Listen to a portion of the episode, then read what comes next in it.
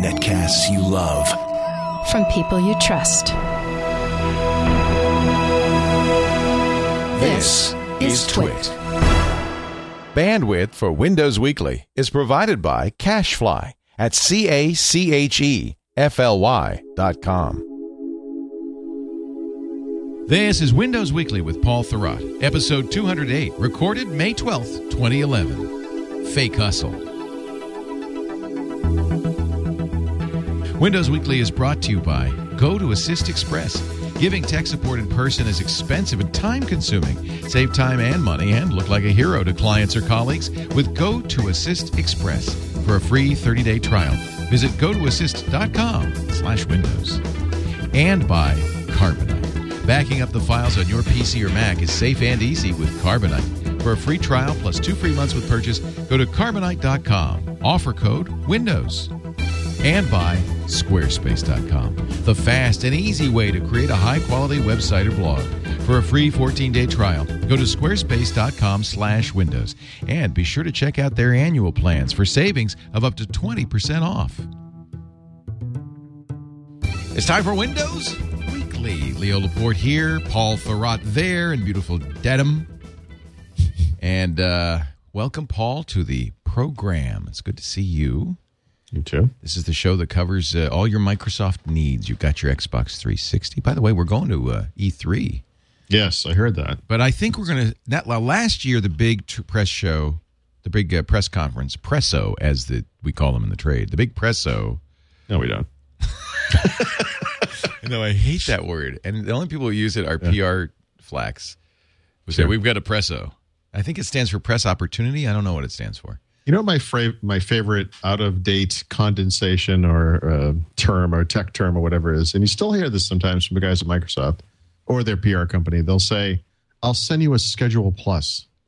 Schedule Plus, of course, Schedule being the plus. Schedule Plus was the predecessor of Outlook. It was Outlook before there was email attached to it. It'll say, "I'll send you a telegram." yeah, exactly. I'll send you a telex. Telex. Oh, I like that. Yeah. So let's Schedule Plus. Let me pop the stack. Okay, Schedule Plus, Presso. The big event last year th- had to pop it three times. The big event Mm-hmm. last year, and I hope you are following this. Many many people don't realize this is a stack oriented show. First in, Also, uh, yes, an endless series of non sequiturs. first in, last out. So just popping the stack This is back how up. black holes are made, Leo. Yeah. I think we have a show title. Um, the um, Microsoft, the big press event of E3 last year was Kinect, and I, in fact, I got up five in the morning to do You it. know what the big one's going to be this year? yes, I do. We still have Kinect. Well, it's we, you know it's funny because uh, Microsoft and Sony have their conferences on Monday, N- and Nintendo's having its Tuesday morning, and then So the, the then the the trade show opens its doors at noon on Tuesday. So Leo, trying to save a little money, said, "Let's just skip Monday." what could Microsoft and Sony say that would could possibly be of interest? Wow.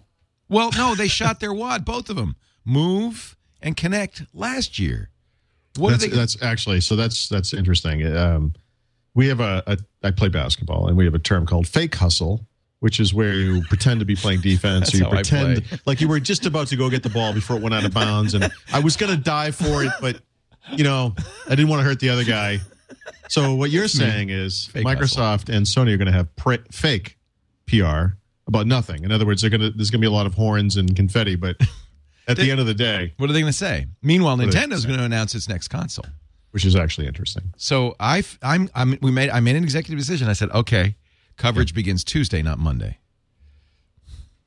All right. Have I made a mistake, Mr. Paul Thurrott, expert on. I, Microsoft? I don't have very good contacts with the Xbox guys, so Yeah. I don't know. But I, I, there are no big rumors about anything coming up. There'll be new games. I mean, there's always new games. yeah, there'll be. Yeah, and I think they'll talk about um, Kinect Momentum. You know, and we, know, you know how much I love Momentum talks, so that'll be fun. We've got the mo. I, I- you know, Uh, yeah, I think that's it. Yeah. But to pop the stack one more time, this guy here is Paul Thurrott. He's the editor in chief of the Supersite for Windows, winsupersite.com. He is news editor for Windows IT Pro. He's the author of Windows Vista Secrets, Windows 7 Secrets, Windows Phone You know what? Secrets. I'm not. gonna- I'm not going to let you get this back on track. I, How I about them Knicks? I, I appreciate the effort. How are the Celtics doing this year? Yikes. Uh, they're um, they're done. Shouldn't have brought that up, should I? No, it's okay. They went out with like men, unlike a certain team from Los Angeles. But uh, You're right, though. you know, what are you going to do? What are you going to do? yeah, What are you going to do? they're getting old. Um, but you know, there's nothing like the parquet floor. That's what I, I got know. to say. You got to play on the parquet, baby. It's a privilege to play where Larry Bird played. Um, pop in the stack once again. it's time for Windows Weekly. um, so we cover Xbox, we cover uh, Zune, we Do we? yeah, I don't know. Someone we cover. Windows Home Server. Uh, we cover sort of. We cover uh, Windows. We we cover Office, uh, and today we're going to cover all of that because that's what this show is all about. We bring you Microsoft news when everyone else does not. Wow. I don't know what everyone else is doing. Are there other Microsoft podcasts? Oh God, I'm sure there must be one or two.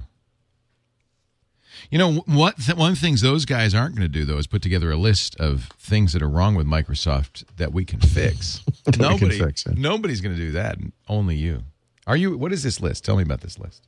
Well, I haven't made it yet, but I uh, actually inspired by a friend, a former Microsoft employee. I, uh, you know, he said you need to write up something about what's wrong with Microsoft. You know, what are the t- list the top ten things and then how they can fix that. You know, and uh, I said, you know, it's a really good idea, but I said the problem with making a list like that is if I come up with such a list, which would be easy enough, um, I'll get hundreds of responses from people who will say you forgot this, or you forgot this, you know, Right. that kind of thing. So. I made I either had the inspired or deranged idea to ask this question on Twitter, and of course got many many responses. So I need to sort through that stuff, and it, it, it varies from the ludicrous to the um, inspired, actually, in some ways. I think it's brave So- of you to use Twitter for this.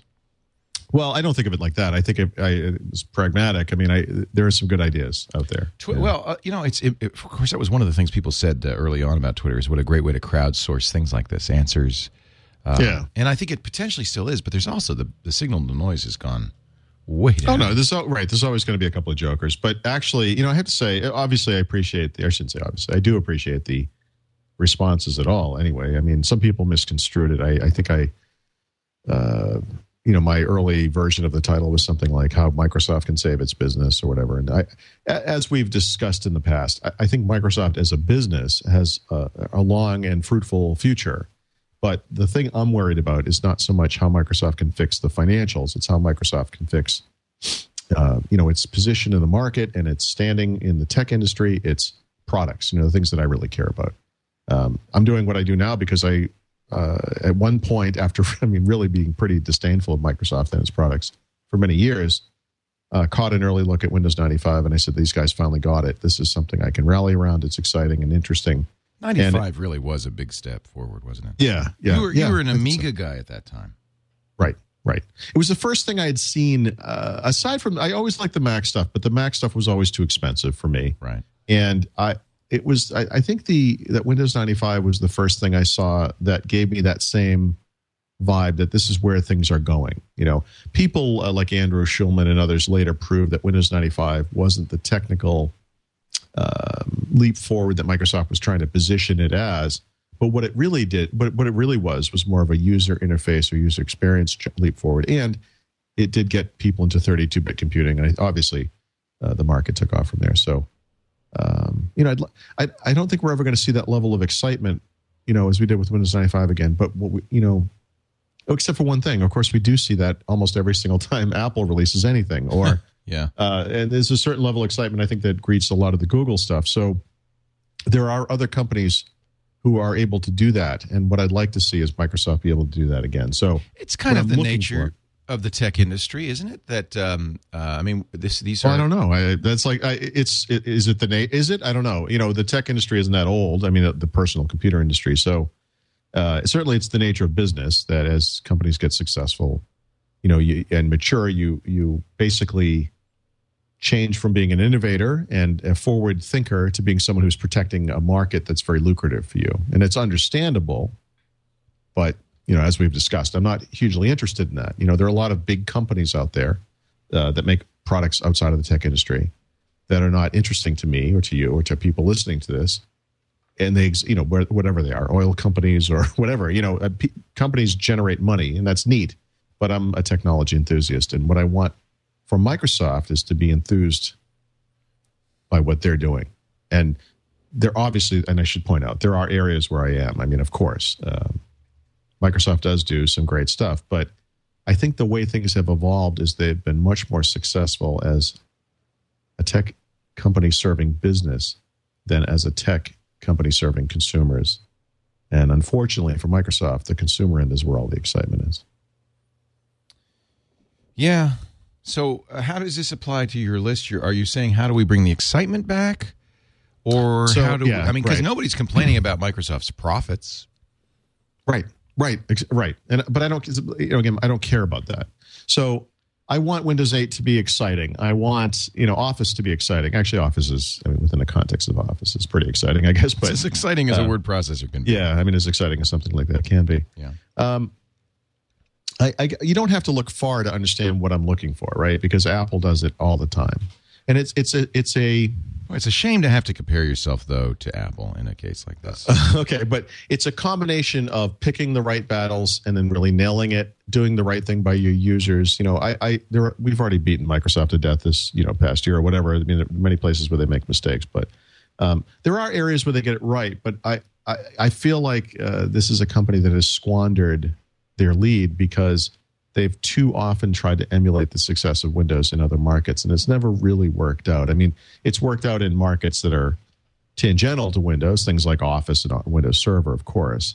But that model has never proven successful in markets, you know, that are further uh, afield from Windows than those. So, uh, you know, I don't know. So, what I'm not looking for are very specific things. You know, some people have said things like they need to make. Uh, one guy said, "I want to see Windows 8, you know, boot up in eight seconds or something like that." You know, that, and that would be great, but that doesn't save Microsoft, right? So, well, I, could help. I guess Is it, well, well- is it one thing or is it a, an aggregate no, of a many of things. That- stuff? no, that's that's why I said uh, ten things. I will tell you that one of the things that will be on this list because I'm writing it, and this is very important to me, is that Microsoft uh, needs to cut back on the depth of the hierarchy of the leadership of the company. They I have think too many simply levels. put, that's right? the problem. and what that leads to is this slowness that grips the the company. It is unable to do anything in any amount of time. You know, I, we, we'll talk about the Google I/O stuff in a bit. Um, but one of the things that really struck me was when they were talking about Chrome. He said we moved Chrome to a six-week development cycle, and there's no doubt that the Internet Explorer team at Microsoft was very uh, was influenced by that decision. Um, they've moved to a much quicker development cycle than they were on before. But you know, Microsoft is locked in this three-year development cycle for its core products, and that's probably fine for businesses. But uh, what I'm suggesting is that it needs to move much more quickly. Yeah. And if it's if it's going to continue to sell this kind of legacy software, it needs to offer it in a form that emulates the development of web software or web services, and thus is updated on a continual basis all the time. And that you know maybe they could do what Chrome does and split it off in a way that people who are enthusiasts or individuals can sort of subscribe to this thing where new features are added, even if they're experimental on an ongoing basis and just keep people interesting and engaged, you know, interested and engaged. Um, I also feel like Microsoft needs to uh, ask explicitly for feedback on things well in advance of when they do. I feel like with Windows 7, and I, I think it's going to happen again with Windows 8, that they're going to uh, basically drop this thing in our lap and say, here it is. We're interested in your bug fixes, but we've already, this thing is feature complete. And my argument is that it, they need to have a much broader engagement with actual customers before they decide what that thing is. I, I mean, they must do it, uh, and they claim to do it. But I've never heard from anyone who's ever been part of this, or uh, have heard any heard of it, heard a rumor of it. There's been no, you know, uh, Microsoft seeded some little customer group with a you know a version of Windows 7 that has one Windows 8 feature because they were looking to see what they thought about it. I, you've never hear anything like that. So I'm not saying that it doesn't happen. I'm just saying it needs to happen a lot more than it does if it happens at all. And I again, I have my doubts about that. So things like that, uh, kind of conceptual things. You know, uh, ways Microsoft can change the way it goes about doing things in order to better compete in the, the world as it is now. You know, a thought struck me when you were saying uh, that one of the problems was the long lead time, long turnaround time on Windows and shortening that. And Yep.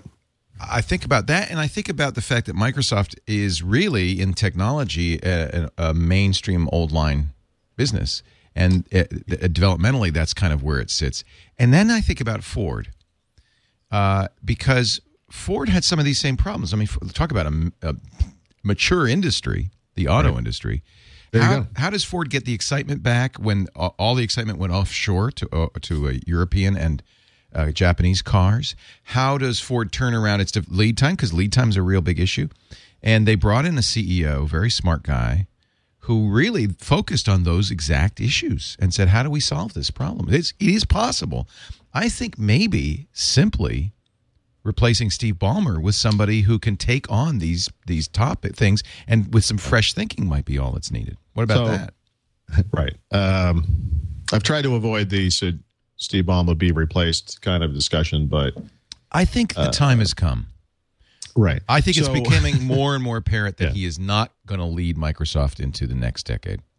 When you say things like I just said, uh, Microsoft has too much corporate hierarchy and it can't make decisions. You know, ultimately, if you're looking for the responsibility for that, you always have to go back to the guy in charge, right?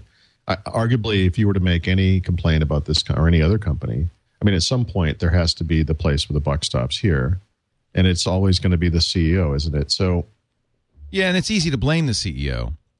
It's easy to blame the CEO, I, but I would also point out that, that in this case, you know, Steve Ballmer has been a Microsoft employee, I think, since the mid 1980s.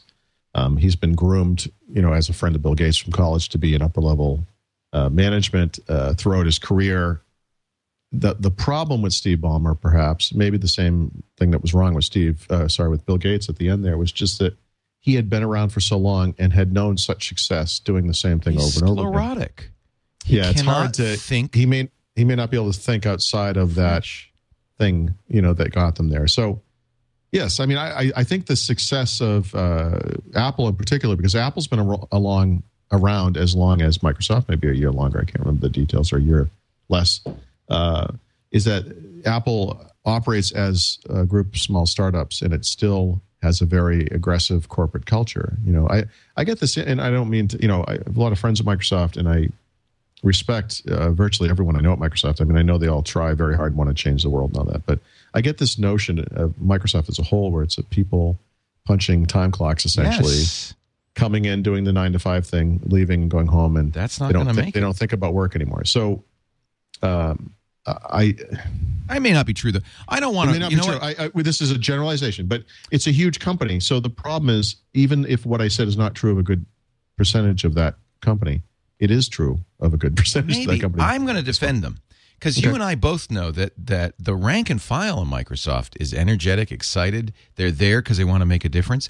I well, think it's Ballmer and they, some key middle be. management that needs to be scraped out of there yeah. so that these be, smart yeah. young people can can can do what they want to do. You can only be denied so many times before you just give up, and that's how that well, punch, that's, time clock punching culture yeah. starts. Then get rid of them too. But uh, I know well, there are a lot words, of good people. These were guys who went in probably wide eyed and idealistic, right. and yep.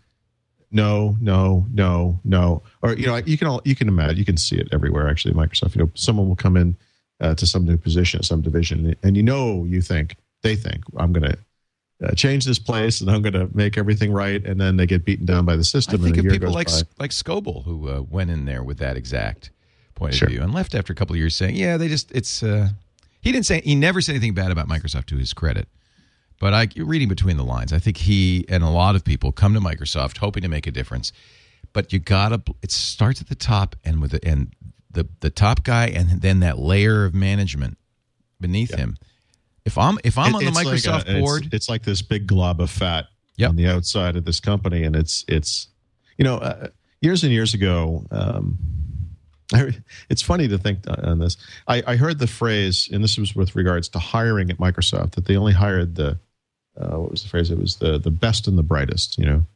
And uh, I remember being on a bus full of these guys uh, going to Comdex in 1994 or five, whatever year it was, and and looking at these guys and thinking, you know, how interesting it must be uh, to be part of this at Microsoft. Um, Microsoft is so big now that there's no way they're just hiring the the best and the brightest. They're pretty much hiring, you know, people yeah. with heartbeats and college degrees. So you got a heartbeat, I mean, we got a job. Well, I mean, it's just too big. I mean, how yeah. you know? So again, I I know that there are people there who care and want to change the world, want to do the right thing. I just feel like there's too much structure on top of them. I agree. And that it, I think we're both pointing the same way. I know you're reluctant to say that, but look at look at Google did. I mean, Larry Page said, "Okay, Eric, you're done." Uh, I don't know if that was. I don't know if he's the right CEO. But right, you- but you- they you- made that move that Microsoft can't make, which Right. is we need to shake this thing up and do things Yep. in a different way so that we can make decisions more quickly. Yep. So yeah, and we talked we've talked about this before. You know, Google is a hyper fast version of Microsoft. So within ten years, they it, they did what it took Microsoft say twenty years or more, twenty five years, whatever, to reach that size and that power. And they they already see in their own culture culture that things are slowing down. You know that it's decision by committee that nothing gets. You know, people have ideas, but they never go anywhere because you know they can't get anything done, and so they they are trying to uh, shake things up. And I think I think that that's uh, yeah. Microsoft needs to shake things up. All right. Anyway, Enough. so with this thing, I'll probably call this thing "How Microsoft Can Fix Microsoft," just in uh, you know in keeping with the titles of my previous articles. But um, so anyone who's listening to this, if you have ideas along these lines or have thoughts along these lines, please email me, and then I'll try to put this stuff together sometime in the next week or so. It's you sound sad. You don't want to be doing this. You don't Well- want to be fixing them. I, I don't want to have to. Yeah, well, I can't fix it. I don't. You know, actually, I should. And I've said this before. I'm sure. You know, this this has come up many times. The biggest one was during the early days of Windows Vista when I would talk to these guys all the time, uh, guys in the Windows division, guys in the PR team, and I would say, "When are you going to stop taking sucker punches from Apple and these stupid commercials that they make, and stand up for yourself and Right. defend yourself?" And uh, you know, I don't know. You know, and it took them a year. I mean, it, it was a a really long amount of time to let the conversation be so one sided. But w- at one point, someone finally came back to me and said, "Well, you know, you you keep complaining about how we never do anything. You know, how would you have us fix this?" And I said, "Whoa, whoa, whoa, whoa! You know, I'm a critic. I don't have answers. I just have I don't have I to have do com- it. I have complaints. You know." I mean, I have an answer. yeah, I mean, I, my, yeah. Unfortunately, or for, whatever, better or worse, my job is fairly limited. So Yeah. I can I can point out the problem, I guess, but There's got to be somebody out there who could. You know, it's a real challenge. I uh, I have a huge respect for people like Alan Mulally who, who you know, you know, one of the problems Ford had is they kept putting Fords in charge. You know, family Yes. members in charge. yes, exactly. And uh, so here comes an outsider, uh, an engineer, which I think is very interesting. I think it does take a certain kind of uh, mind to do this, Yeah. um, and and takes uh, you know to march in and say, "You're out, you're out, you're out," uh, and and say we're gonna we're gonna move this ship. That's this is you know executive compensation is through the roof. We know these guys make a ridiculous amount of money, but this is why, if you are that good, it can make billions of dollars in difference to the company. uh, within the context of Microsoft, I mean, another thing that we've discussed in the past because it was an- a news item at the time was, you know, how do you replace a guy like Bill Gates and Right. who in the industry exactly who could work at Microsoft has the same amount of influence? wasn't Ray and- Ozzie. well, that's the thing. But but when you look at Ray Ozzie coming in, you think, well, okay, this guy is a good. contem- he's a Yeah. contemporary of Bill Gates. He is a technical wizard and a Mm-hmm. genius, smart guy. He he bought into the cloud at a very early uh, stage in his career. We should have maybe noted the, the warnings a little more strongly about how he kept releasing the same product again and again uh, under different names. But whatever, uh, you know, he who else? But who could, you know, come in and take over for Bill Gates? So Ray Ozzie didn't work out, and now what? you know, Right. I mean, now now that we know that didn't work. I mean, obviously, you can't have a one to one replacement in the same way that you're never going to find a guy to replace Steve Jobs at Apple, and then further down the line, in the same way that you're never going to find two idealistic uh, wonder kids like the Sergey Brin and um, Larry Page at Google. You know, how do you how do you do it? You know, so a, a lot of people are saying we need to get rid of Steve Ballmer. Okay, with but with who? You know, who who's who can run this company? You know, it's a it's a, it's a much tougher question, and there's no real way to answer it because we'll never know unless it happens how they would do. Um, you know, so it's very easy to say, yeah, Steve Ballmer's the problem, but you know, now what? I mean, uh, we, we didn't replace Steve, uh, uh, Bill Gates, rather very easily or very well. No. You know, how do we? How, how would we do this? I don't know. I don't know. We don't have to know. We're critics. That's, all. right. Just accept the limitations of your job. We just say no. We don't say yes. it's not our job. Hey, we're going to take a break. Come back. I, of course, the big story of the week. We uh, we buried the lead is Microsoft purchasing Skype. Here's a chance to really uh, slander uh, Steve Ballmer or not. We'll find out in just a bit. Paul Thurrott is here. By the way, your questions, your suggestions uh, for Paul's list. His Twitter handle is at T H U R O T T. Or that at gmail.com is fine too. Or Thurrott at gmail.com. If you have a, a way to fix Microsoft, what is your suggestion? Meanwhile, let me talk a little bit about our friends at Citrix and uh, how you can be a support hero if you're in the support business. And I think anybody who listens to this show does support it, if, if only for family and friends. That's what we were talking about before as, as the show began is, you know, helping people get, uh, get their stuff fixed. And uh, sometimes, you know, you end up on a phone call where you're thinking, God, if I could just reach out my hands and fix that computer myself, I wouldn't have to, it'd take me a tenth of the time. It's remote access.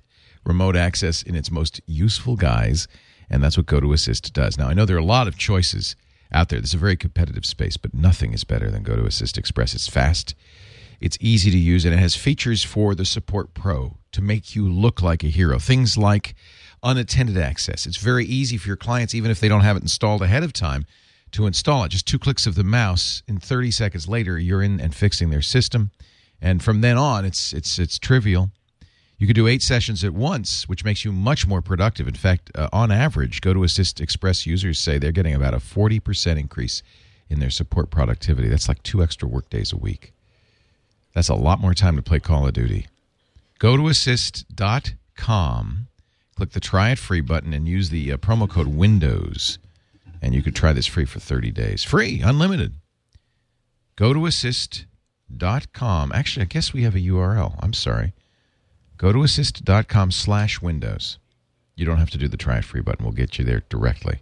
gotoassist.com slash windows. If you haven't tried this yet, uh, you may be using something else. Just give it a try for 30 days. Uh, and I think you'll find a way to, uh, to change your support structure, to turn yourself into a hero.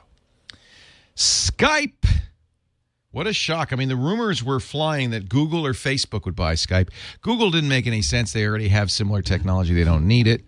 Uh, fact, they bought Gizmo not so long so, ago. So does Microsoft. so does Microsoft. I, it's called MSN. I don't understand really why Microsoft bought it. Facebook made a lot of sense. So I got a theory, Paul Thurrott. Yeah. My theory is Microsoft bought it for BPOS so that they'd have a. Um, a but they already have something for BPOS. So isn't this better? And but then here's the second part of it. Actually, no, Leo, it's not, and that's no. that's what cracks me up. Well, here's the second part. They're yeah. a, a, minority stakeholder, but a big stakeholder in Facebook. Maybe they license some of it back to Facebook because that's who could use this more than anybody. So, uh, okay, so my first theory, and I still adhere to this in some ways, is that they did it to prevent some other company. I would guess Facebook at this point, because it appears Google didn't actually want Skype. But let's Facebook's you know, without, the only, but not eight and a half billion. Facebook couldn't even pay it, and I don't think eight and a half billion. Right, but Microsoft could. So that's how yeah. you keep it out of their hands, right? I so mean, Microsoft is a company that has fifty billion dollars in cash, cash-like assets, right? right. So eight and a half billion dollars is really not that much money. And let's face it, it was just sitting there doing nothing anyway. Um, I put a link in the show notes uh, from um, Business Insider, uh, who noted that uh, the cost to Microsoft for this it works out to fourteen dollars and seventy cents per Skype user. Whoa! and that this purchase represents 116 days of cash flow for the company. so, you know, they can All afford right, it. Can I mean, it, yeah. consider, you know, maybe how much you make in a year and then divide that by three and think about the cars that you've purchased and, of course, yeah. the homes you've purchased. Yeah. And I'm sure you think you can afford those things. So, okay. so, no problem there. Um, so they can afford it. I think that's obvious no matter how you right. look at it. They, they, have the cash. But I mean, so what, I don't care if you've got it? billions and billions to spend. If you're throwing it away, you're throwing well, it away. Okay. I think they are throwing it away. But I, I would say that there are two primary aspects to this deal that make some sense for Microsoft. The first one is what I already said. They they they kept this technology out of the hand of a competitor. So I'm completely wrong. They were they will not share this with Facebook. In fact, this was the point. No, no, no. Actually, uh, keeping it away from Facebook and then licensing it back to them is a perfectly valid use of this okay. deal. Yeah. I mean, that's fine, right? Because right. they are partners in a way. The, the problem for Microsoft, and I would say also for Google, it, and actually maybe even for Apple eventually, is that Facebook is in some ways a competitor too, right? They are taking eyeballs away from these other companies. Uh, people are look, doing things on Facebook, sharing things on Facebook, and now the, the ad money uh, is going to Facebook as well. So it makes sense that a company like Facebook, where people update each other and, with what they're doing textually, and now with photos, and now with videos. Imagine if there's just video sitting right there in your Facebook. Well, you but imagine if it was live video. In other yeah, words, exactly. it's not hard to imagine. I, I'm, I'm sorry, this is not you know Tron or uh, Logan's Run or something. I mean, it, it's it's very easy to imagine Facebook wanting to offer this capability. Right. You can already instant chat. Why not instant video chat Right. or whatever? So, Exactly. It's Uh, chat Skype- roulette only with your friends safely. yeah, maybe. I mean, in some ways, Facebook is like chat roulette because a lot of those friends aren't friends. But okay, so you could see where this would be a big deal for Facebook. So I can see that. I, I think the other one is that Skype actually is a good brand, you know. And if Microsoft is smart and they don't rename it to Windows Live Skype or Oh, some stupid, I know so you think you think you think I'm kidding. Um, BPO Skype. yeah. So they know, you know, Microsoft uh, uh, CEO Steve Ballmer noted this during the uh, press conference the other day. Um, Skype is a verb, you know, in Yes. the same way that I Googled this online uh, or I Googled you online or something. You know, you can say that. You can say, I Skype, you know, let's, or do you want to Skype or let's Skype? Um, people do say that. That's, that's, that's yes, true. they do. Um, so I do. Microsoft would be wise to not screw around with this brand Hmm. and maybe put little Skype logo things all over the place, right? In Outlook, in Windows Live Messenger, in Hotmail, in any place where it makes sense. The the problem I have, and and this is you know, so to the outside world, I think the things I just said make plenty of sense, and people maybe could nod their heads and say, "Oh yeah, okay, you know, I get it now. I get it now." The problem is if you know too much about Microsoft, it doesn't make any sense at all. It still doesn't make any sense because Microsoft has technology that I believe, and I, I, I want to hear it differently. I want, in fact, I intend to talk to someone from Microsoft about this soon. Is I believe that Microsoft already has technology that's superior to Skype, and that it is exposed in two primary ways today. One is through Windows Live Messenger, which offers audio and video chatting uh, capabilities as well as conferencing capabilities with two or more uh, individuals, not just face to face. And they have something called Lync, which is not a brand new product like people are making it sound, but rather the evolution of unified uh, communications technologies that Microsoft has had for years. And I, and I have to say this because you know I just spent a bunch of time talking about how Microsoft does everything wrong, but one of the things that Microsoft has always done right, and they did it with this stuff, is you take technology that previously was really hard to implement, really expensive, and you bring it down market and down market and down market, and that's what you're seeing with Lync. So Lync provides uh, Windows Live Messenger style chatting capabilities, but also a bunch of other stuff, you know, whiteboarding, uh, shared document editing, uh, shared desktop, shared application, things like that. I've done uh, live meetings with Microsoft over Lync, where I can control the other person's desktop and run some server software that I don't have installed locally, so I can see what it's like. Uh, it's very powerful stuff. So, how does I mean, how does Skype improve on that? I, I think, uh, oh, and, and as far as Lync goes, you know, Lync will very soon be available in a very inexpensive package called Office 365. It is, which we've talked about. It is one of the three things in Office 365, right? The other two, the, the three big things. The other two being Exchange and SharePoint, which everyone has heard of. And then the third piece is Lync, which no one's heard of, but Microsoft has actually had something with another name at the company for a long, long time. So it's it's mature technology. It works really well. So what what I don't I don't get it. Uh, Technically speaking, what does Skype give you? Um, did, you said you guys have talked about it elsewhere on the Twit network. You know, what did the conversation come up about Steven Levy's book in the into the Plex and how Google engineers worked to prevent Google from purchasing Skype in the past and their rationale for that, Right. right? Because it's peer to peer technology, Right. didn't scale very well, and thus was not. I don't know if they're right about that. There's 700 million Skype users. It's it's scaling Yeah. okay. So I would, I guess, what I would say is one technical difference, and again, as a, a semi layman in this regard, in my understanding of it, between what Microsoft has and what Skype is, is that Skype's um, messaging, uh, you know, communication software is peer to peer, whereas Microsoft's requires a server of some kind in the Right. middle. And peer to peer would be an advantage uh, on somebody like Facebook, where you have 600 million users. The fact that Skype can show that it can scale to that size is pretty important. Yes, but you know, I, I wrote this in my news article. You know, there are numbers for the number of people that are on Skype, the number of people that do this and that. Um, the number of people that use Windows Live Messenger is over double the number of people that use Skype. Now, not all of them are necessarily doing audio and video chat every single day. So, I, I I'd like to. I don't think Microsoft will release numbers for that right now, but it wouldn't surprise me to discover that Microsoft is already delivering as much audio and video chatting via its various services Oh, I'm sure that's the case. as was Skype. So Yeah. again, I have to ask, what was the point? You know, technically speaking, in other words, if you're you work at Microsoft and you're on the Lync team, or you're in Windows Live, and you get this, you know, uh, edict from on high. Maybe they asked them. I don't know how they did it, but you know, now here's Skype. And by the way, Skype's going to be a division at Microsoft, right? Um, these other products are within other divisions. There's actually going to be a Skype division. Oh, that's not good. That So means that they'll be shooting at each other. Right. This is the Ray Ozzie thing all over again. You know, you get this team over here doing this, you get this team over this. There's probably going to be some uh, sort of edict again from on high where, you know, you have to figure out uh, here we just bought Skype, we spent a lot of money on it, so figure out how you're going to integrate that into your products. You know. So I, I- imagine I will see Skype buttons everywhere, you know, because you want to promote that logo and the brand. And that's you know, okay, I guess. I could you can imagine a Skype button in in the office uh, ribbon you know, in Outlook or whatever. Okay.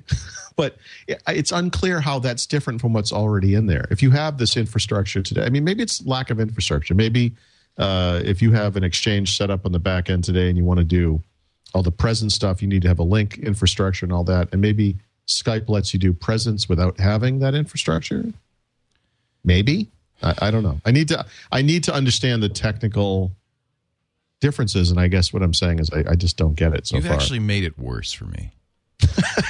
okay. I I didn't. I thought, oh, this is not so bad. Now it makes no I, I just, I just don't. Well, again, I, when you look at it from the perspective of a, they can't afford it, and and by the way, that money was sitting there doing nothing. Um, they kept it out of the hands of one or more competitors. There are other players. you think it was a pure defensive play? I mean, even if it is right even if that's all it is they, they do at the end of the day benefit from you know the skype brand is positive i guess oh yeah. um, I, I don't expect them to generate many skype specific revenues i guess. I'm not even sure what that means but i don't know. It, it puts them in an interesting place where you know you have to think from the perspective of the wireless carriers who are actually shouldering the bandwidth burden of what occurs over skype that now microsoft is going to offer this damn thing and isn't that going to just increase the traffic and how do they feel about that and what are, what are the uh, the legal ramifications the technical ramifications. I don't know. I mean i this is a big question mark. So i'm not saying it's like the stupidest thing i've ever heard of. I'm just saying it's maybe a little more nuanced than people have uh, maybe discussed it so far. And i just think it ends up it, like so many things in life it's just a question. I don't know. I mean i'm not really sure. Just one more thing to hate about business is is buying a company. That provides a product that's great Yep. as an anti-competitive move to keep it out of the hands of somebody else and they're just Well, putting it- it, to sleep and it happens well so assuming that twitter that's- just did this with tweetdeck right i love tweetdeck so did they actually buy tweetdeck they bought TweetDeck by offering twice. So, so here's the story on that. Uber Media, Bill Gross's company, Uber Media, which has three or four of the big Twitter clients, wanted to buy TweetDeck for twenty million dollars. That would have given it more than ten, maybe even as much as twenty percent of all Twitter traffic, enough so that they could create a Twitter competitor, saying in the same client you could put your post here and on the new Right. Uber Twitter. Right, which allows 280 characters uh, Um, Right, something, you know. exactly. In fact, that was the rumor. So uh, Twitter comes along and says, "We'll give you twice as much." Now, if I'm the CEO of TweetDeck, I'm going, "Yeah, baby, they got 40 million instead of 20 for by the way for a twitter client for a Twitter client, which I guarantee No, you disappears." Um, as good as it may be uh, it, well but it's right. not whether it's good. It's merely that by buying a popular Twitter client, Uber Media would have been a credible threat to Twitter. So Twitter says, "Good, we, we'll we'll keep that from happening." yeah And that's to me, I mean, look, I understand that's good business, but I think it's shameful. I mean, it just really it doesn't it's not good for us. And if they if I Yeah. I do pray that Microsoft does something with Skype. I, I just think a Skype me button I- I think will, Facebook but I would be think, you know, I- I just don't. So uh, just within Microsoft products, I already mentioned. I think we're going to see Skype logos everywhere. That's fine. I think the Skype as we know it will stick around. It will be. Uh, I you know, hope so. I'm, I, I built a whole network on Skype. Foolish me. That was their intention all along. You know, by the way, this is Microsoft. You know, uh, these guys have mastered business licensing. Uh, one of the fears you should have, and others who use Skype uh, in this context should have, is uh, Microsoft coming down the pike someday and saying, "Hey, by the way, uh, Skype is free for personal use. It always has been. Yeah. But uh, now uh, you can join our software assurance program, and you can license Skype for as many hours as you transmit per week or whatever, and it's a significant amount of money. And that that maybe is a uh, something you need to Well, we are. We've been. We've been for that about very reason transitioning off Skype, and uh, the new studio we'll be using something besides Skype. But uh, this just hastens and adds a little prod to that. We'll see. I I, I wouldn't uh, assume that they're going to do anything evil with it yet. But and by the way, I think you might be right that going back and licensing Skype to Facebook would be Huge. a great way for them to share revenues. He, he did say, you know, I didn't, I haven't finished the press conference yet. I'm going to write something up about this eventually, uh, probably in the next day or two. But uh, I, it was very interesting. You know, when you think about this in the context of previous Microsoft deals, like the Nokia partnership, you know, a lot of people wondered at that time why didn't Microsoft just merge or buy uh, Nokia? Why did they Yeah, that's interesting. do this partnership? And then when you have something like Skype, you know, why didn't they just partnership partner with them? Why did they buy them? You know, and and he actually kind of addressed that. He didn't bring up Nokia, but he said, you know, when we do different kinds of deals, and he said when we looked at this, it just made more sense because we looked at an ad sharing deal. He said with Skype, we talked about that. You know, us supplying our ads is one of the many ways that Microsoft could partner with them. And uh, you know, they looked at the overall business and they looked at the opportunity, and they decided it made more sense just to buy them. And so, uh, you know, different deals require different terms and different uh, ways of looking at things and so forth. So. Uh, we can't assume that these people are just feeble-minded. I mean, they bought them for a reason. I mean, you know, You are feeble-minded, my friend. woo, we have eight, you know, fifteen billion dollars. No, I, I do, and, and I have to confess, I uh, I often am um, uh, reminded of how feeble-minded I am when I try to suss and figure out the business strategies of companies Oh, far superior to my mortal Sure, limits. But uh, nevertheless, I hear you. I think they're feeble-minded. No, I'm sorry. Well, I, you know, it's look. I clearly have no idea what things are worth. You know, so a Twitter client Yeah. is somewhat. What do we know? 20, $20 million for a no, Twitter client? forty. It turns out, right? So who would have thought? That- Who'd I- have thought? that's insane. That's insane. Um, Makes me wonder why I didn't write a Twitter client. You know, because it's yeah, easy. I mean, eight and a half billion dollars for a company that uh, eBay had bur- purchased four or five years earlier. you know what the funny the funny thing is? eBay made money. Yeah, because they were still an investor. They got in the they have thirty percent. So eBay paid forty five bucks a subscriber, one one Yikes. point one point seven billion. Uh, but because they retained a thirty percent stake, this sold for such a high price. eBay actually We'll made money. on the black. Uh, yes, okay. they Oh, made for good money. There, there, there is a story here about some group of investors who convinced eBay to let this happen, you know, i.e., them buying it at a lower cost and they take a write off and all that because their belief was that we will be able to turn this thing around and sell it and make more money for you as well. And eBay, you know, I think eBay saw the writing on the wall and we're going to lose money on this, so why Well, they- not? it was it was a smart move. yeah, and it worked out for everybody. So out. Marc Andreessen made hundreds of millions of dollars on it. nice to see him finally make money on Microsoft there. So good for him. Good for him. Yeah, that must kind of make him feel good because basically, uh, Microsoft killed Netscape. I, if I was Marc Andreessen, every time I was in a store and I was buying anything from here on out, I'd say, "Oh, by the way, Microsoft paid for this." every time I bought something, I'd buy a car and be like, "Yeah, Microsoft." Take that, Bill Gates. Ha ha! Sure. Have at you. So we were at Google I/O on uh, Tuesday. Uh, uh, Yep. They that was the first keynote, the Android keynote. Yesterday, Chrome uh, was the topic. Uh, they did launch Google Music. I have actually now synced uh, all eight thousand songs on my computer up with uh, Google Music. That means I I can need play to. it. I need to ask them for access to this early It so I can write. awesome. Um, so I assume it's very similar to the Amazon stuff. Uh, that's, Nah, it's different because Amazon's selling music, right? So Amazon really wants to sell you music and then you can store it on the cloud. well, right, Google but- distributes this application Yeah. that you install and Yeah. run. It's running right now. I ran it show, at home show, too. show me the app. I want to see that the app. starts to copy over Yeah, all but of your Amazon has the music. No, but Amazon does the same thing. Yeah, kind of. but I mean, I believe it's the same. So, how much storage do you actually have? Is it 20 gigabytes? Or? they don't say. There's no limit. Well, that's, that's, uh, well, okay. So they tell you the number of tracks you can store. they don't say that either. I don't see that. No, they did. They did. They did. Um, I want to say it was 20,000 tracks. Okay, that's a I lot. I think it's a lot. So 20,000, how much do you think? Uh, 20,000 typical size of an MP3 song today? Five megabytes? it's not a lot. I don't know what it is. Is it? Well, I don't know. Yeah. Uh, five, five Yeah, megs? I don't know. I don't know. Then it looks like they might be re-encoding because I see a Fraunhofer license. Uh, Oh, that there. might just be to what you need to store. But see, MP3. for instance, okay, so here's this Galaxy uh, tab. Um, I haven't copied any music onto it. This is Oh, okay. this Well. is just the um, the music I- I- store, and everything that is on my hard drive now I can listen to. It will cache it. Yeah, it's like cloud. I guess it's like cloud. I, I, I think it's very much like the Amazon thing. I think that Google gives you more storage space, and uh, both of them have an Android client, and then both of them have a web client that works, you know, elsewhere, like on PCs or Right. Macs. Or um, Google, do, I mean, my, Amazon does have this deal where if you buy music from their store, you can put it right into your online cloud instead of downloading it. right. Uh, I wish they would- could do that, but of course they're not. Right now, they're not selling anything, so that doesn't.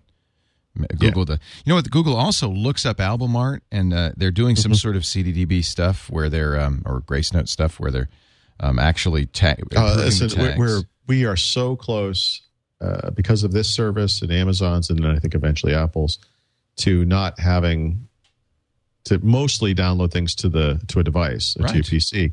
I, I do like one of the things that they've done with the Google Music where it will automatically cache things on the device. So you can listen to the stuff you listen Right. to most while you're offline. That makes a lot of sense. Yeah, that's the one negative, of course, of having cloud storage. But I love it that now, without ever copying any songs to this tablet, brand new tablet, I've got my, I've got my entire music collection on here. I mean, uh, and it plays, it plays well, it plays quickly. Um, you know, I mean, uh, I'm not sure how well it would work in 3G or 4G, but it's, it's pretty. well, like I said, I mean, I do this with the Amazon stuff. I think it's very similar. it's it's it's very similar with the one exception that at this point Google doesn't seem to be selling. okay, but um, that makes. I mean, that just kind of means it's inferior. I mean, you Yeah, know, it's not as good. I mean, I- so the the interesting thing about Google Music is that they went the Amazon route in the sense that they were unable or unwilling to sign contracts with the music industry. they wa- it was And- clear they were watching Amazon and, and said, hmm, okay, let's go. yeah, and it was also clear that they were working with the music industry and were so taken aback Right. by the requirements of these boobs that they just decided to go on without it because what Google wanted to do was be able to match your music collection to a database in the cloud Right. and say there's no reason for you to upload anything. We already have it all. So now we've compared your music Well, they even demoed something on stage, and because I uh, we interviewed Michael Robertson at MP3.com, who got sued out of existence because that's what he did. Yep. Uh, I was a little sensitized to that, and Google has, uh, showed, you know, because they were showing Android at home and they were showing how they could use Android in devices. They showed a little ball that you have on your stereo system, and all you have to do is wave a CD with a uh, NF uh, with a near field uh, chip in it, an NFC chip in it, and it goes, "Oh yeah, I know that." You own that one, yeah. Yeah, you own that one. And that problem with that, of course, is exactly what you.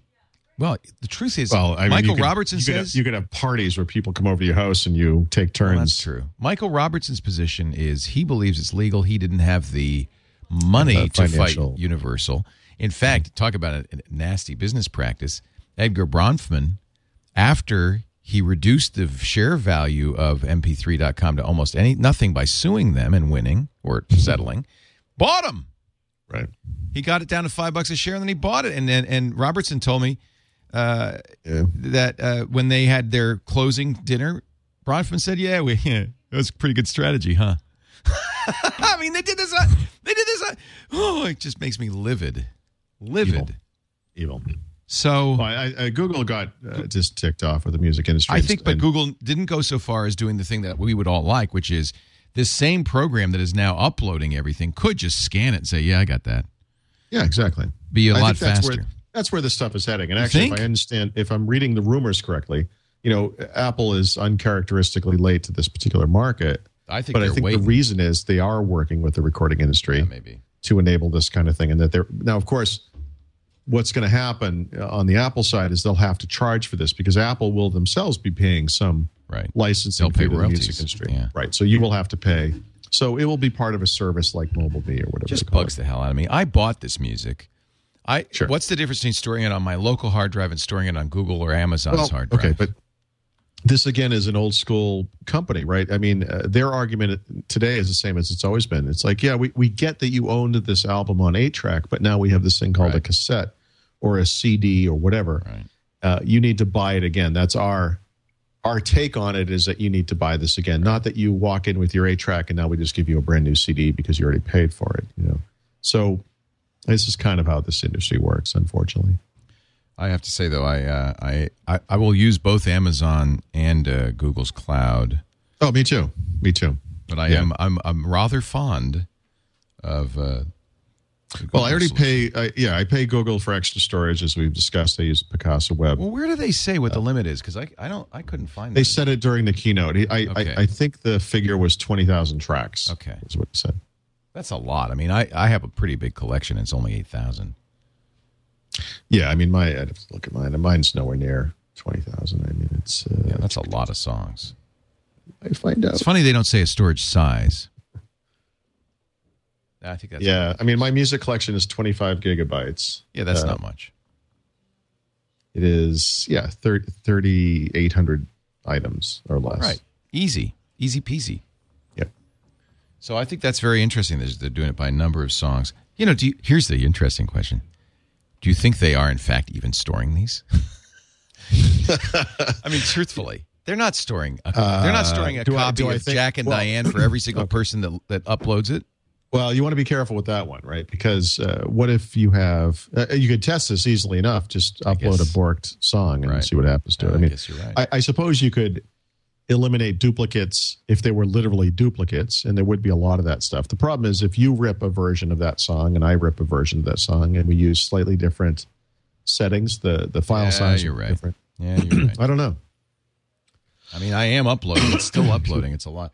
So I'm looking. And, yeah, it will uh, take a couple of days. on this machine 6473 items 41 gigs so they're offering you know almost 200 gigs of storage for free that's a lot more that's 10 times more amazon and it's for free It, it's not even close. Yeah. No, that was the, the one complaint I had about Amazon was I, when you compared their pricing for the music to Google's pricing for what at the time was only, you know, photos, Gmail, and things like that. You know, Google Docs. Um, they were something like four times as expensive. I mean, um, and obviously, what you want to see is Google enter the market, Apple enter the market, and then the prices will come down because they're going to have to compete. With i think it's other. interesting because google uh, we thought google would also announce a music store and all they did is they added books to the well actually i don't even know if that's new but they have books and apps in the in the Well, marketplace they no, they added a movie rental. Movie well. rentals that's right So yeah, I mean, uh, you know, Google is moving slowly into this iTunes space in a way, right? So I, I think over the next year or whatever, you'll they'll fill that out, and and this is that ecosystem play that we talked about before, where the one area where Android really falls short of iTunes, or of uh, sorry, of iOS, is that ecosystem, the stuff. yeah So this is them filling in those gaps. It's smart. Now the problem is, you know, to kind of bring it back to a Microsoft perspective, and maybe we should do this for each of these items. Is you know what does Microsoft offer that's anything like this? Obviously, they have the Zune stuff, but they don't have any notion of cloud storage uh, of your stuff. They have uh, a Zune Pass, which is probably the very closest thing. Yeah, I wonder. Do you think users make a distinction between something like Zune Pass and uh, and cloud storage? Well, they should because Zune Pass is basically the entire Zune collection, seven or eight million songs, whatever it is. Right. Whereas uh, Google Music is your collection uploaded. You know, So it's Uh, it's superior. to the Microsoft solution is superior. it's also a lot more expensive though because you're True. paying fifteen dollars. I mean, fifteen dollars a month is very expensive. Now, granted, you're getting ten dollars of that back in a sense if you you know because you get the free ten downloads and that's Right. uh, the equivalent of ten dollars. But you know, even at five dollars a month, you're talking about sixty dollars a year. Um, sixty dollars minus zero is sixty dollars. So it's sixty dollars more expensive. You know, I mean, it's it's more expensive. Good at math. I was hoping you were going to help me out there. math so is hard. uh, you know, I, I guess the point here being uh, they don't really have anything, and and the reason this is a problem is uh, there are certain digital media solutions that are available. You know, obviously on the Xbox 360 and on Windows Phone and on, on Windows itself. Um, but I think that this stuff, uh, what Amazon's doing, what Google's doing, Um, and what Apple is most likely doing, almost certainly doing, are, more forward leaning. You know, and this is another one of those areas where other companies are seizing the initiative, and you don't you don't even hear rumors about Microsoft um, doing anything in this field. And if they, I I think if Microsoft is truly serious about consumers, which I doubt, um, they would be doing something like this. One thing that Microsoft really did right with uh, Windows Phone is have a hardware platform that's standard across all the phones in, with with slight variations, but you have a certain amount of processors. You could have different amounts of memory, but you This specifies they specify the minimums, and they're Right. pretty heady heady minimums. right. So for when you buy a Windows Phone, you know you're getting some, and you know what version. Well, of course, there's only really one version, but you, you definitely know which version, Leo. There's you, and and eventually you'll all get mangified. But but um, Google's kind of addressing this. I think more looking at, at Apple than Microsoft, but saying we're going to try to solve this fragmentation issue as well. Yeah, so the Android announcements were very interesting because that's the number one complaint, and it's a certain, Yep. it's a valid complaint Oh, about sure Android is, is, the fragmentation. So you have hundreds of devices from s- numerous manufacturers being sold by every wireless carrier on Earth. They all have different versions of Android. Some of them are updated on a good, ba- you know, on a, a quick basis. Some, most are not. Some are never updated. Right?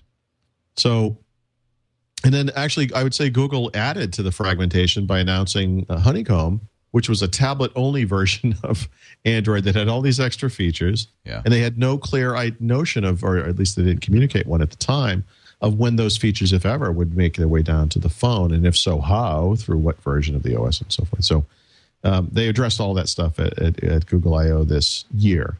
Uh, yeah, at, uh, this past week, and uh, there'll be. Uh, they talked about an interim update to Honeycomb 3.1, which is not entirely relevant, uh, but they talked about a future version of Android called Ice Cream Sandwich, which will be available for both smartphones and uh, tablets, and tie the OS together, much like Apple's done with iOS, and much like many people wish Microsoft would do. Um, and maybe they will do in Windows 8, perhaps. Let's say. Um, but the the to the fragmentation issue, I, I don't know what they call this. It's an initiative or a, a, a quorum or what the heck it is. but Begging it's and pleading. Well, no, I mean it's it's sort of a an optional um, opt-in kind of thing for uh, it's uh, some of the first tier Android handset makers, the wireless carriers, who will agree that when they release a, a device that it will be updated with uh, new versions of the Android OS for at least 18 months, right? Which is most of the lifetime of a typical wireless contract, right? Two years. And I think is reasonable, right? So that if you, uh, you know, you buy a Android handset in January 2011, and for the next 18 months, you get whatever versions of Android come out, you know, 3.1, 3.2, 4.0, whatever it is. And then 18 months later, maybe you do, maybe you don't, right? But by that point, you're sort of starting to think about the next phone anyway. And uh, so it seems reasonable. And I, I think what this is going to do, this doesn't completely solve the problem, you know, because frankly, Android has to be true to itself, which is it's an open system. So it has to have this notion that companies can do what they want to do with it. So there'll always be those companies that don't do this. I even expect to see some companies that agree that do this for certain devices, but not for others. You know, I think we're going to see some of that. But I think for the for mainstream Android buyers, maybe they'll have a logo or something, or you know, uh, you know, the update guaranteed logo or something, whatever they call it. Um, this will hopefully remove some of those question marks for people. So I think it's a smart idea, and it it brings it closer to Windows Phone.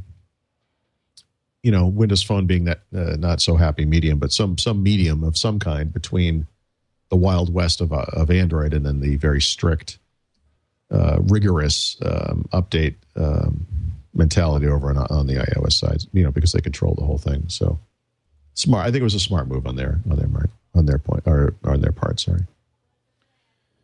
Uh, yeah, well, I think so. We will see if the uh, you know, hurt. It's like herding cats to herd carriers. we'll see well, the you know, but, carriers but if you look at if you look at the list of companies that agreed to do Yeah. this, it does you know it does include a lot of them. So uh, we'll see. You know, we'll see. We shall see. Uh, let's see what else uh, did they announce. Oh, let's talk about Chrome because that was yesterday's stuff. Uh, what do you think of one these I- crap books? I mean, uh, Uh, yeah, yeah. Well, uh, I'm actually, you know, it's funny. I, I I have one of the original, the CR48. I do uh, too. and it's not that great, right? I mean, it's it's uh, What if were small and cheap? Well, actually, that's not the problem. Uh, the problem is you can't bring it anywhere because if you're in a situation where you're offline, you can't get anything done. So if you, the way it works today is if you were on a plane and the plane didn't have Wi-Fi, you would have this lump of plastic and metal that could do nothing. So that's a problem. So they addressed that partially by uh, announcing that their uh, first tier services would all be offline capable by sometime this summer. Uh, so you could do things like uh, read and compose emails through Gmail on one of these things, or I guess elsewhere as well. Um, Google Docs and Google Calendar. They said that most applications, uh, meaning the web apps, right, that you run on this thing, and also most games would be offline capable. So if you have, uh, you know, Angry Birds, which they announced at the thing, um, you could play it offline on, on a plane, you know, and it would work, and that's that's good. So that's all good. But I think that addressing that was smart. They addressed some of the other stuff uh, around local storage. You know, there's a file manager. They have this notion of uh, open plugins where people can write uh, uh, add-ins for the system where they can integrate certain functionality with online services. So, for example, if um, I just the one they use, well, the one they, they use their own services as, as example. So, you plug in an SD card from your camera, you can download the things to the device. It has a limited amount of on on device storage, but you can also upload it automatically to Picasa Web, right? So if you were if you were Flickr or a third party developer, I guess, who wanted to support Flickr independently, you could write an add in for this thing where it would go to Flickr instead. You know, so I think that was smart, and they they're supporting local opening of obvious document types, uh, PDF, Word doc, um, image files, of course. Uh, you can play movies, um, and it's you know it's fine. It's kind of basic looking, I guess, but it's fine. I, I think the big question here is whether, after decades of using pretty rich computer systems, right? Whether we're talking about Windows PCs or Macs, whether mainstream America or the world is ready for uh, something that is essentially a web browser wrapped with a computer around it. You know, so um, it is true that most of us probably spend most of our time interacting with a computer while online.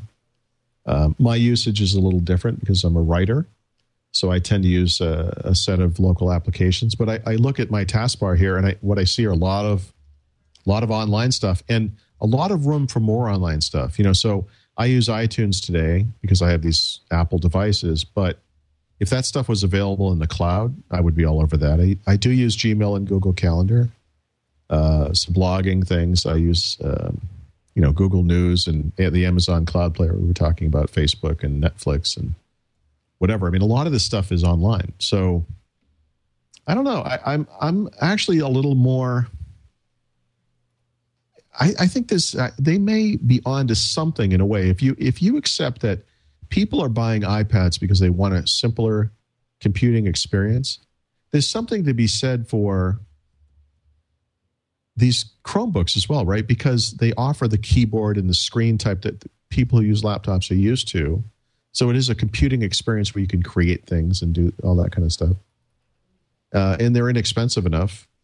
Well, that's the key. Are they inexpensive enough? I mean, these are basically netbooks. Wouldn't you just buy a netbook at the same price? Well, a netbook is not acceptable for running Windows because an Atom processor is just too slow.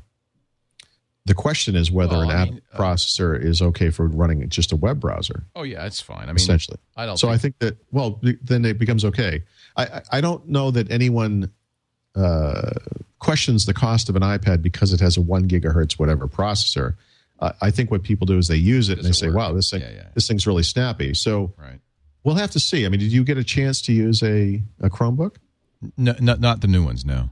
So that's what I'm curious about. Um, the new version, the, the, new devices, the ones that they've announced, that will cost anywhere from three fifty to five hundred dollars, I guess.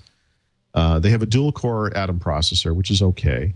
Uh, like, well, well, what's in that CR48 we have? Isn't it the same? It's a it's no, it's a single core Atom processor. So, so it's even slower. Yeah, I found it usable. I thought it was fine. Yeah, I thought it was. You know, okay. somebody, I said I called these crap books yesterday on Twitter. I said, you know, we've seen this yeah. before. Who needs a netbook, uh, eh, let well, alone no, a less powerful netbook? But somebody emailed me and I said, hey, what about schools? And you know what? This is a good platform for schools because it's a constrained yes. platform, but it does they're, everything.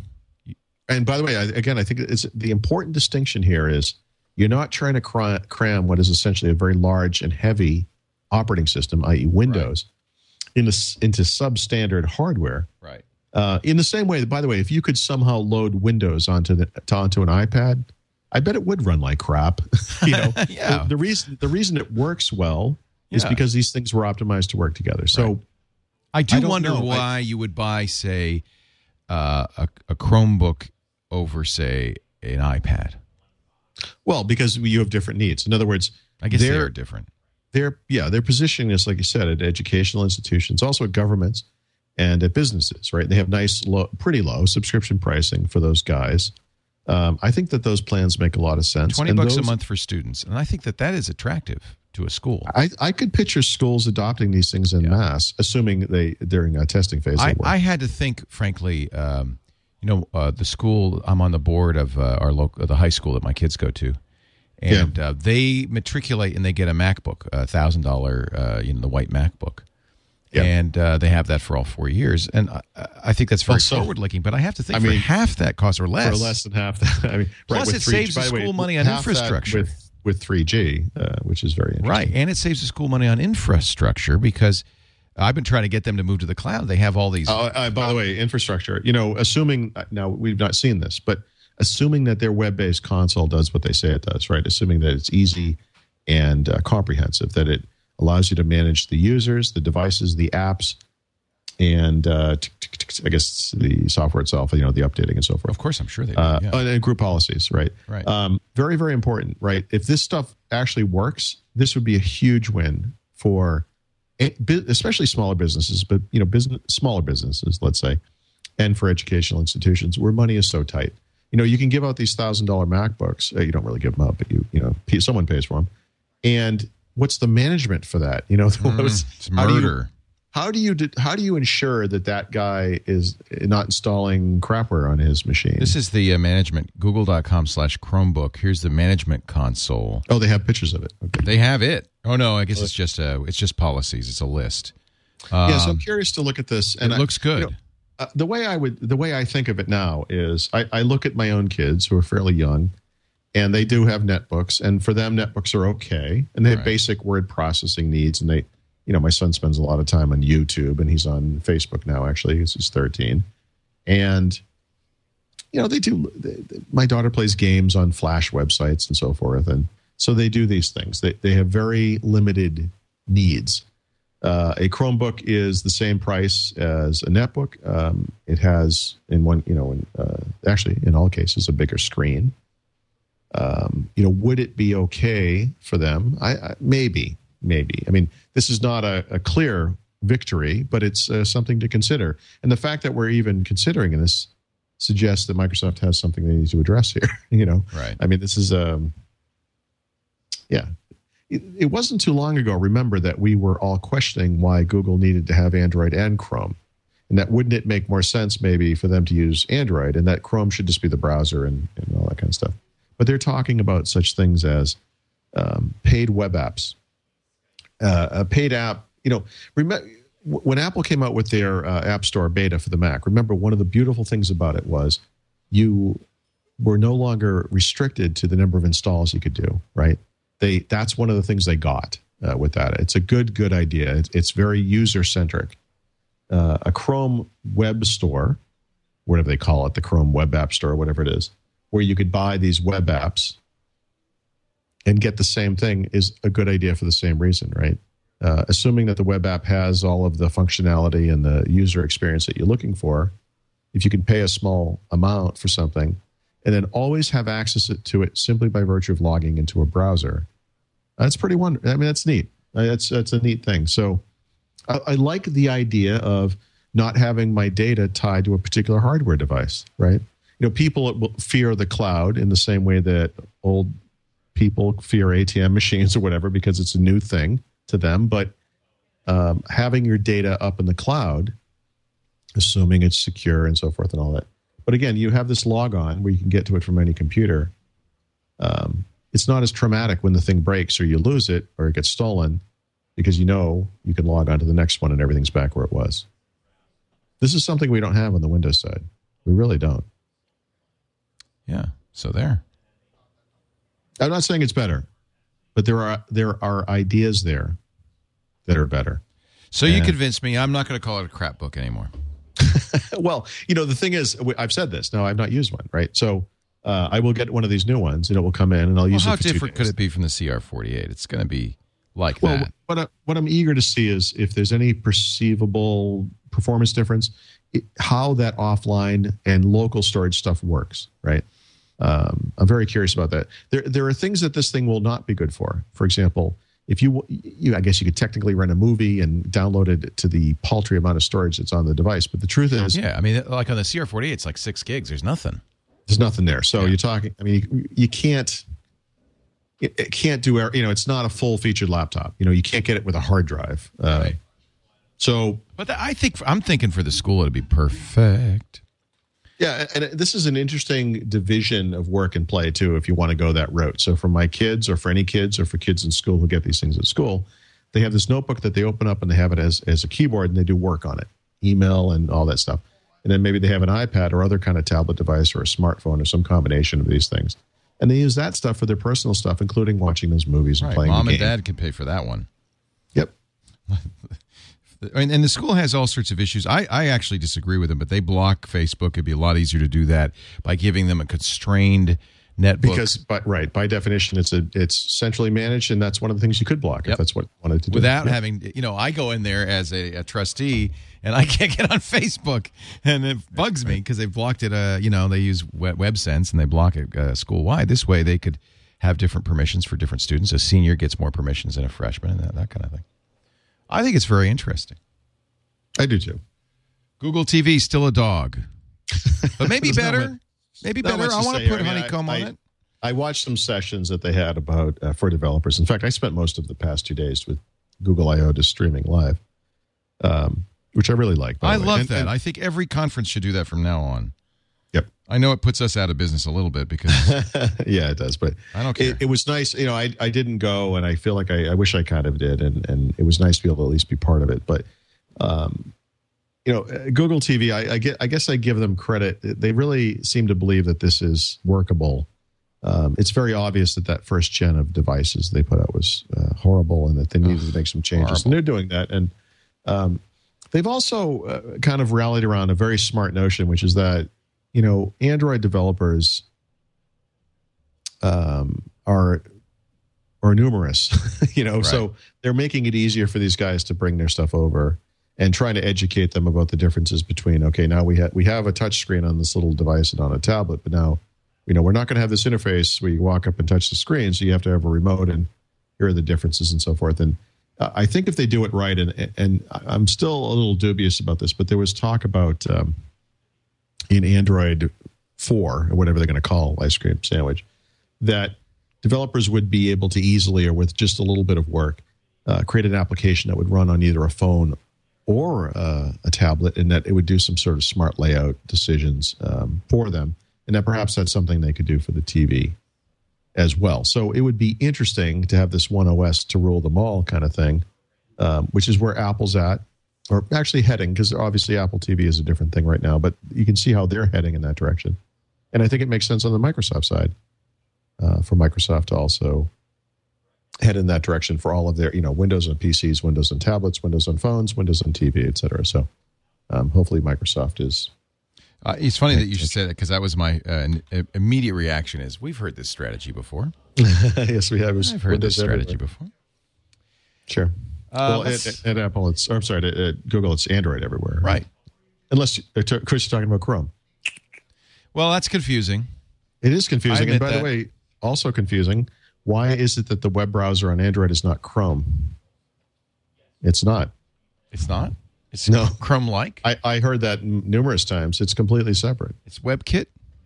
What the hell is it? I don't know. They kept saying that. They, no, they were Chrome. trying to dri- drive home the point that this thing is not Chrome. It should be, just so we're clear. Right. Well, they could It just should- call it Chrome. I mean, Apple calls could- their they could call- Safari. they could call it Chrome. That's true.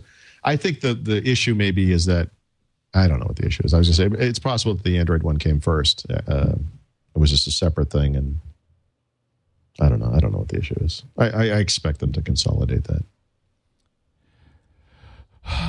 They say now you work for Google, and that's why the show is no longer the Apple show. I work for Google. That's not the Google show. Wow. No, you know what? Paul is a technology journalist. We talk. No, I, I listen. Uh, there are uh, the, there are shows that are going to happen this year. Some of which have happened that are important. You know, Google I/O is important. Uh, when Apple has their WWDC event, that's going to be important. Next week, uh, next week is Tech Ed. It's important. It's business oriented, so it's not going to be as exciting to individuals, maybe. But Microsoft is also going to have uh, some kind of a Windows Developer Conference or whatever they call it, what used to be PDC, uh, this fall, where they focus on Windows 8. That's important. you know, this stuff is all important, and these things don't happen in isolation or in a vacuum. They happen within the context of each other. So I think it's important. I always have thought it was important to make sure you don't have tunnel vision and that you understand what the other people are doing, because it, it it's either better or worse than what you know your company is doing, and you know it's important to understand the differences. What would Steve Ballmer do? That's what we have sh- to constantly ask ourselves. Right. Uh, let's take a break. Come back with more. Paul Thurrott, Leo Laporte. We're talking. We will talk more about Windows. Tech, Tech Ed is coming up. And by the way, the I'm a PC ads are back. We'll we'll take a look at those. But first, and of course, our Windows Weekly tip of the week. But first, a word from Carbonite. Back up. Okay, thanks, Carbonite. And uh, if there were but one thing I could say, you know, my daughter's coming back from college, and I just I'm really thrilled she's coming back with her laptop. That was never uh, for sure. You know how these things are in college; they get lost. So before she went to college, I put Carbonite on there, which is kind of neat because that's actually how Carbonite started. David Friend, who was a serial entrepreneur, brilliant guy, he created the ARP synthesizer company out of college. Uh, he was resting on his lawyer lau- laurels. I think that's what they call that. And um, and uh, his daughter was in college and called him and said, "I lost my my hard drive crashed and I lost my thesis. Help me, Daddy." And she and he said, "There's got to be a better way. This is terrible." He literally created ca- carbonite for his college kid daughter so that she'd never lose anything. And now I'm using it for my college kid daughter. And I love it. Even if she didn't lose the laptop, the hard drive didn't crash. I even then she could still go to the library, use the computer, Mac or PC there and see her data, work on her paper, save it back to Carbonite, go home. It's kind of, you know, it's like Dropbox in that, except that it's less than 5 bucks a month for unlimited storage. Everything on your internal drive. So it's very economical. And of course, if the worst happens, as it always does, inevitably, at some point, you can get that data back so quickly. Carbonite's automatic. You don't have to think about it. Whenever you're online, it's safe. It's easy to use for a laptop, for a desktop. It's got to be part of your overall disaster planning. And, and I think just a, a really easy way to do this. Just go to carbonite.com. Actually, if you go there right now and use the offer code Windows, you could try it free for two weeks, see if it works for you does rely on high speed internet. It will not slow your system down or the internet down, but that means it's going to be nice. It's not going to eat all your bandwidth. So if you've got a lot of data, it'll take a couple of weeks or longer. So it's good to get this first two weeks free, just see how it's working. If you decide to buy, use the code Windows again. You'll get 14 months for the price of 12, $59 a year. But in your case, just for you, 14 months. Okay. Carbonite.com. You got to back it up to get it back. Make sure you do that and do it right with Carbonite. Tech Ed. What is what is Tech Ed? It's coming up. I don't know, some Microsoft thing. I hate that. Let's talk about Google some more.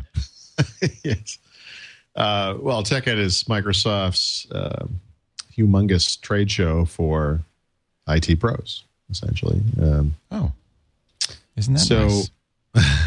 yes, there's actually tech eds all over the world. I mean, the big one is the North American version, but there's actually there's a big one in Europe every November as well.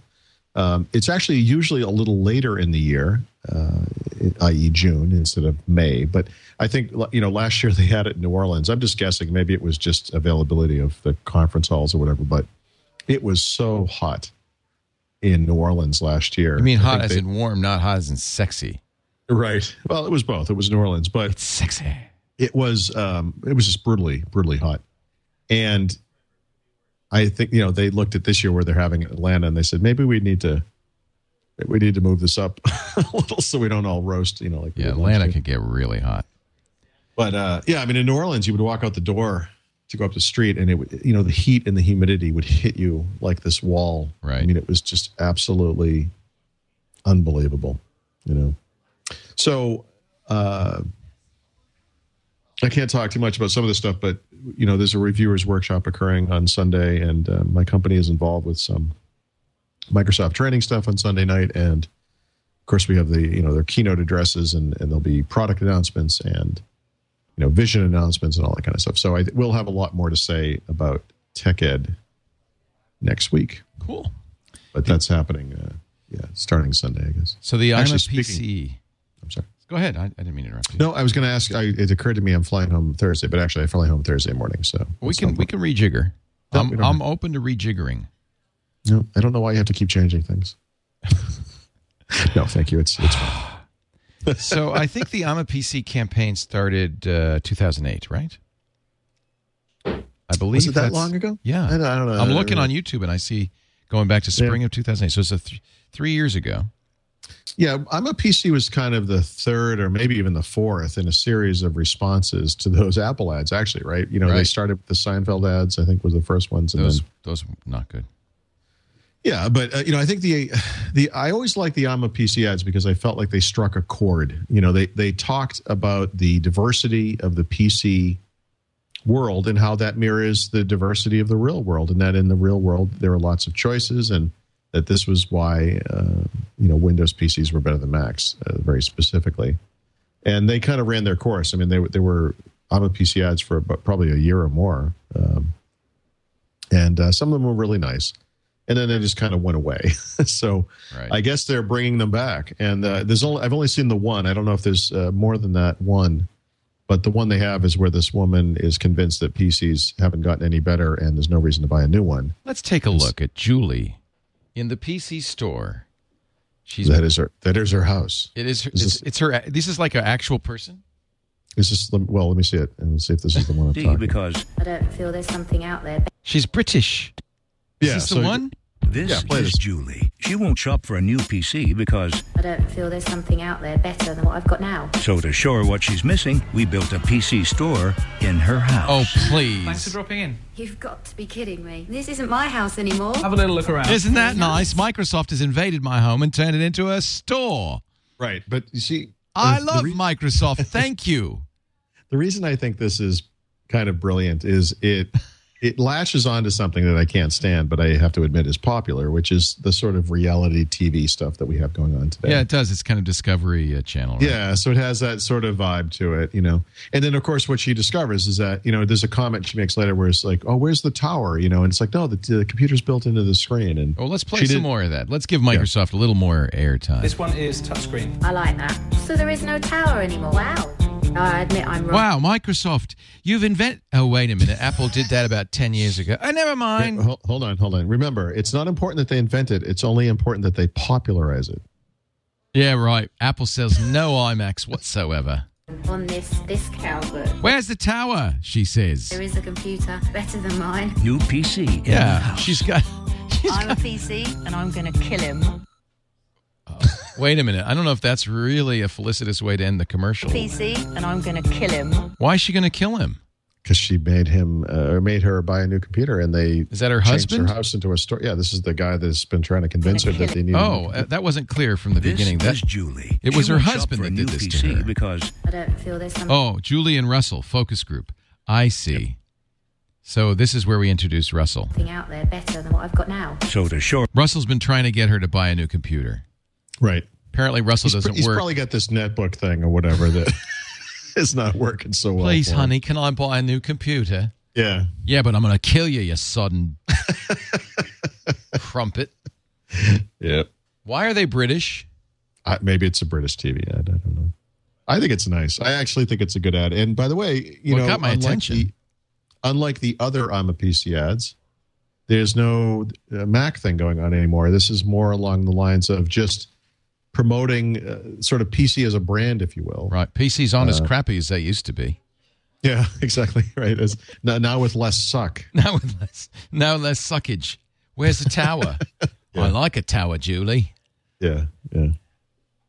Well, I'm glad that they're back. I think it's a strange ad. I don't, you know, is is, is does Microsoft like tell the agencies to do this, or do they get weird ad agencies? I mean, what's the story? I'm going to kill him. That's as bad as Bill Gates wagging his butt at the end. You know what? I, I, I honestly, I think that's absolutely okay because it's the type of conversation that men and women have. I mean, It's it makes it it makes it real. If he brought that home to my house, I'd. If I had a dollar for every time my wife has threatened my life, I, you know, I could have Look at that beautiful computer. It's an HP, isn't it? That's HP. HP. Leo. Which, by the way, is a, is a steak sauce in Great Britain. It is. Yeah. It's a delicious steak sauce. so it's not a tower anymore; it's a steak sauce. Uh, do you use LastPass? Did you? Um, Oh yeah. Okay. I've been an early proponent of this. I love LastPass. Yeah. You know, I've been amused. Maybe amused isn't the right word. Depressed. Maybe that's the right word. Amused, By- depressed, one of the two. one of the two. Yeah, you know, by the reaction I've gotten from people over this uh, maybe LastPass issue, you know, that they were very upfront about, very quick to fix, very quick to investigate, and very quick to help people do the right thing to, you know, secure their accounts. Um, I, but I get email from people who say, "Well, now that LastPass has been completely destroyed by Oh no, this, not uh, so. you know, I, I need some other thing, or I, I've adopted this other thing, and and doesn't this prove the lie of cloud computing or the uh, the baloney of you know saving all your stuff in one place with one password, yada yada yada. You know, I'm sorry. I just want to be very clear about this without rehashing the whole story about what happened, but. The, the LastPass story, as far as I'm concerned, confirms everything I ever thought about this service, Yes, i.e., that it is the right thing to do and the They're right good. way to do it and the right people to do it with. So Yeah. I think I find that their response, if you were to make a chart, you know, or uh, an end-to-end type of thing where Sony is on one end, you'd put LastPass at the other because those are the ways that you can respond to a problem like this. Sony did it the wrong way, and LastPass did it the right way. I, I I'm sorry, but I, this just makes me more sure of this decision. I, I'm I'm very happy with the way that LastPass reacted to this stuff, and um, we'll continue using it and recommending it. I think I'm, I love LastPass. I'm, I'm and I'm I'm glad to see. You know, when the chips are down, that's how you find out about the character of people, but also apparently of online services. so, um, you know, these guys did the right thing, and I I just don't think there's any other reaction you can have to this. I'm I'm, I'm confused that that hasn't been the reaction of some people. So. I just wanted to be clear about that. Well, I think you have been. you have been eminently clear. you know, it doesn't suck. Hey, let's take a break. Come back. You have a Windows weekly tip of the week. You have a which has uh, some interesting, something interesting. Surprise! A surprise. it. Surprise. You have the Windows 7 app pick of the week, which has another surprise, the same surprise. Windows. Listen, Phone- I, I'm sorry. I'm sorry. I, I, that was like, you are lazy, Paul. is what well, two tips from one bit, but that's okay okay. because they tie together nicely. They do tie together. It's it's really quite brilliant what you've done. Okay. Thank you. Anyway, we got a lot more coming up, just a bit. But first, let's talk about Squarespace.com, the secret behind exceptional websites. Have you what? Uh, Are you playing organ music? Do you No. have, an- have you had an organ in front of you all this time and I didn't even know? Sit- wow. Paul Thurrott sitting in his Hammond B3. Play us a riff. Was that me or was that It's- you that I did? It was. It, that was me. Was Okay. me. I just I thought I heard organ music. I- it- yeah. Okay. I'll explain it later. Oh, that's cool. Paul is a very, very there's he's a man of mystery. That's for sure. Squarespace is the place to go. I'm going to load Squarespace right now. Let to hit. Let me hit return. Squarespace is this is the place to go uh, to create your new website. It's the secret behind exceptional websites, they say, and I have to say I agree. It is hosting. I got to be very clear because this is what you're getting. You're getting web hosting, the best web hosting I've ever seen. People often ask me, "Who's a good web host?" This is it. But uh, unlike other web hosts, you don't, you know, you don't get a, uh terminal command. You don't get, you know, phpMyAdmin. You get the Squarespace software running on their hosting, and they're tightly coupled to give you very high speed performance. Uh, really an exceptional system, including stats to die for, the ability to post by iPhone or iPad and moderate. Uh, I love how they can import your data from any existing uh, blog on WordPress, Blogger, Movable Type, or uh, TypePad. Those are the kind of the big four APIs, so it'll work on many, many, many, many more blogs or websites. And it, it preserves everything. The post URLs are the same. They still work. All the links are the same. So this is a great way to try it free. Click that green try it free button you'll find on every Squarespace page. Sign up. All you need is a name, a password, and an email address, a name for your site. And you're good. You're good to go. For two weeks free, you can try every feature. The fantastic templates that don't look templated, the uh, form builder, the forums, social integration, and more. And then Squarespace is as little as twelve dollars a month. In fact, if you uh, sign up for a year, you get twenty up to twenty percent off savings. So the annual plans are really good. Go go look at the pricing. No surprises here. Uh, I just think Squarespace is fantastic, and I want you to try it right now. Squarespace.com for free slash Windows. Squarespace, the secret behind exceptional websites. We use it for our Inside TWiT blog, and boy, we could not be happier. Just love it. Our Windows Weekly tip of the week is kind of interesting. I didn't know this would work. I'm surprised. I didn't either. I'm embarrassed. It, it didn't occur to me to even check on this one, but uh, I got an email from Rodrigo Gomez Morales who said that you can run the recently released and free version of Angry Birds for Chrome inside of IE9. Um, if you go to the link from within Chrome, if you just copy that link, it won't work. But if you go to chrome.angrybirds.com in IE9, it actually works and it's full featured, full speed, everything. It works great. Um, you can also do this in uh, Firefox and Safari, although you get diminished results in both. Um, there's some performance issues uh, in Firefox, and I just so tried it's it. HTML5, I guess. Right. So uh, they obviously all these browsers support some different subset of HTML5. So it so happens that it works fine in 99 for whatever reason. Uh, it mostly works fine in the other browsers. I the, the organ music you heard was me trying it in Safari. I want to. oh, I, oh, I didn't recognize it. That's. I thought I knew all the Angry Birds themes. Yeah, so it, it does work in Safari, but it has uh, it's not tearing, but you can see the lines around the graphic tiles that they use to create the background. Hmm. So it's a little less seamless looking. Um, so I don't see any reason to do this in Safari, but uh, obviously you can just do it in Chrome. But um, Well, anyway, it, it, they, released it for uh, for Chrome, and it's a it's kind of a cool version because it has some additional levels that aren't available in free. other versions, and it's free. Yeah. I don't know if that is that temporary. Did you did they? I don't remember that. I mean, um, there. are- You know, Angry Birds is free on uh, on on Android because they put ads in it. Yeah, although there's actually if you buy it through Amazon, you can you can pay for it. I think it's a dollar or two dollars, And and, you get a ver- ads. you Oh, get a okay. version without ads. Yeah. So I had had I had had a tip uh, months ago where you could there's a version of Angry Birds for Windows that you get through that Intel AppUp store. right, that was Remember? free, right? No, I think you paid for it. It was Oh. it might have been two or three dollars or something. So and it was the difference between that version and the one that you run in a browser is that the native client version actually runs full screen. So if you have a widescreen display like most of us do, you actually get kind of a widescreen view of the playfield, which is actually pretty neat. But obviously, it's hard to beat free. So so we have a free version now. Free is a good price. And speaking of Angry Birds, Yeah, so I cheaply made this my uh, app pick as well. no, Um, that's beca- efficiency. That's just efficiency. because um, in either of these browsers, in Chrome or in IE9, you can actually pin. Remember, this is a Windows 7 capability, right? uh, well, or a Chrome capability in that case. You can pin a shortcut to these web apps to your taskbar in Windows 7. Um, so you can have this Angry Birds application, you sort of a application with air quotes around it, like a web application, um, running side by side with your other applications. So you can install it, uh, so to speak, on your on Windows 7 using one of those browsers. So either one should work fine. Amazing. It is amazing. It's amazing. Now, this Windows Phone Pick uh, is a program I've used on iPhone and love. Yeah, this is an awesome one. So, you know, again, I, it, it's an unfortunate reality of the first year of Windows Phone that we're going to have a bunch of picks over time that are, you know, people who have iPhones or Android devices are going to say, yeah, yeah, yeah. We had that before. But I think it, it, it further formalizes the notion of a Windows Phone as a viable alternative that these things are coming. So uh, the game is called Enigmo.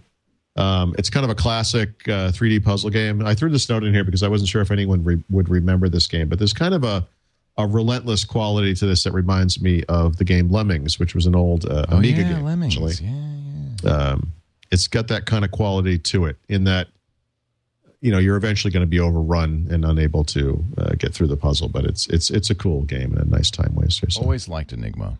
Yeah, good thing to check out. Yeah. And finally, uh, So I wanted uh, what I wanted to. I didn't have time this week, but there, there's something called Plex that I'm looking at. hopefully oh, Plex next is week. awesome.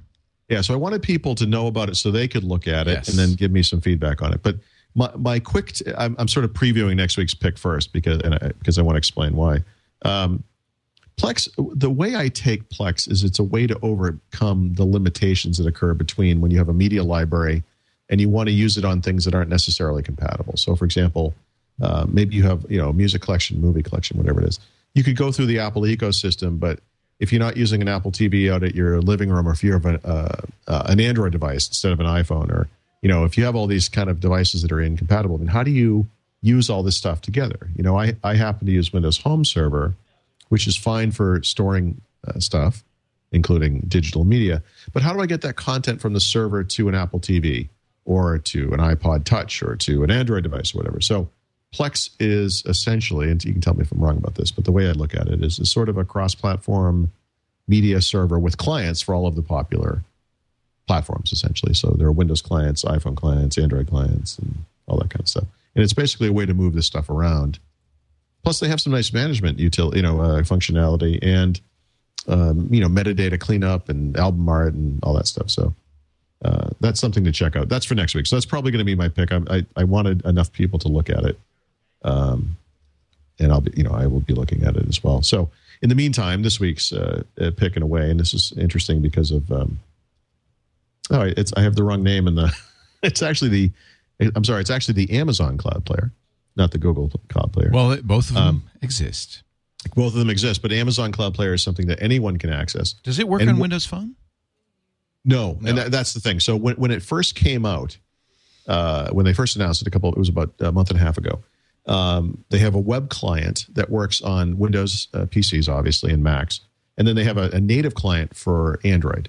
Okay, so if you have one of those things, you're fine.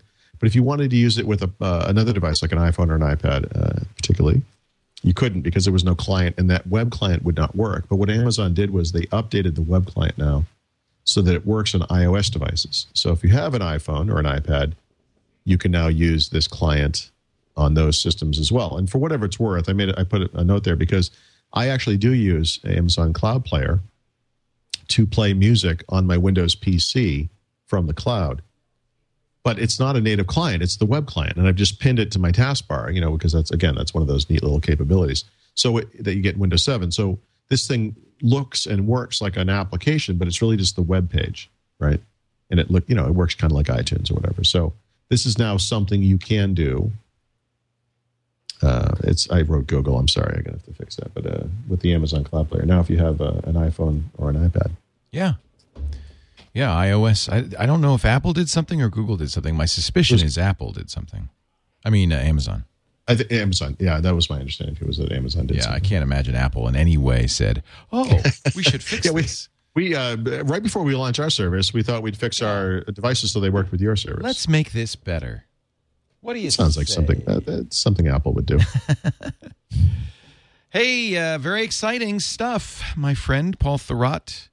He is the uh, guy at Windows Supersite. I am the guy. He's the guy, the one, the lonely man at the SuperSite for Windows. He's a blogger.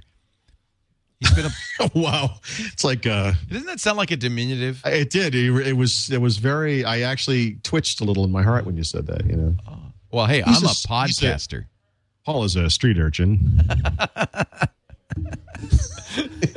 Paul is a commoner, a plebe, if you will. Paul is a commoner. No, I think podcaster and blogger are both diminutives, and uh, and I've been lobbying against both for years. Sure. I'm a twit. Now, see, that's something you could say with pride. Right. We're both Uh, twits. We are twits. Yeah. I can't. I can't tell you how many people come up to me all the time and Say, say, did you not know what that meant? "Why did you? What is wrong with you? Why does your Yeah. Why does your shirt say I'm a twit on it? Right. Is there something wrong with you? No, my friend. There is something very right." There's something very right. That's right. Paul, uh, you'll find him at Supersite for Windows, winsupersite.com, Windows IT Pro. Of course, he's the news editor there. And don't forget, I just forgot. I just don't forgot. forget. You can get his please. great books, Windows The Windows Phone 7 Vista secrets They're all at better bookstores. I really need you to stop doing promos for me. I don't know what's. I don't know what. I don't know what I've done. What did you do to deserve this? Says Paul Thurrott. And the Delphi 5 3 Super Bible. Good old days. Still have it. Still love it. Paul, uh, ne- so You know, next if week you read it, if you read a chapter a night, you'll be done in sometime in the year 2012. it's yes, some number of years will have expired. 2014. Um, you're going to go to TechEd. You will be back from TechEd next week, and we shall talk at our usual time. That is 11 a.m. Pacific, but for you, 2 p.m. Eastern at live.twit.tv. Tune in live, but if you miss it, and I know you, many of you actually have jobs, so you, unlike me and Paul, so you can uh, get that on the uh, TWiT site, twit.tv slash dubdub for Windows Weekly. Oh, we'll see you next week. Thank you. It's been wonderful.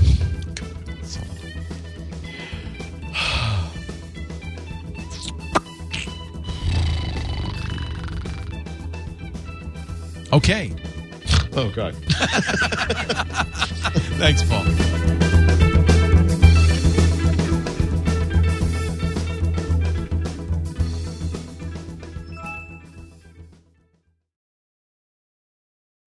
Let's see. In order to do that, I have to do this and then that. And it is slightly higher on the right.